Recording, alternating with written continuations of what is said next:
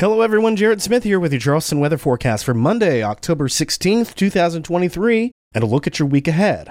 And yes, we are back. I'm feeling a lot better. So we're back into the swing of things here in podcast land and just in time for a light taste of sweater weather to arrive for Monday and Tuesday. We'll start Monday in the mid 50s, with highs only topping out in the upper 60s in the afternoon, with clouds generally on the decrease as the trough moves on by.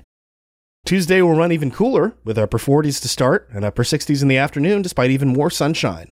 We begin a slight warming trend on Wednesday, with highs in the low 70s in the afternoon after another upper 40s start.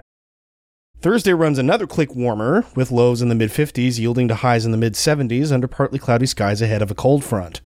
The aforementioned front brings a chance of rain on Friday, and it's really the only chance of rain we're going to have this week. Generally expect some scattered showers into the afternoon and evening hours, but Really nothing too crazy. A modest cool down will follow for the weekend, but it looks excellent with lows in the 50s and highs in the low 70s each afternoon with plenty of sun.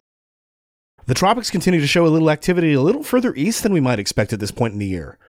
Tropical Depression Sean, which has been struggling for much of its life as a tropical cyclone, will likely wind down over the next day.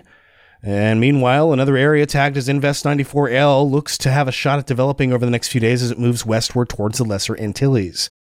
The consensus and guidance right now is for it to turn northward well away from the United States, so there are no weather concerns for us from this disturbance here in the Low Country. And that was Charleston Weather Daily for October 16th, 2023. I'm Jared Smith. You can find Charleston weather forecasts online at chswx.com, on Mastodon at chswx at chswx.social, on Instagram and Facebook at chswx, and on Bluesky at chswx.com. Thanks for listening, and I'll talk to you tomorrow.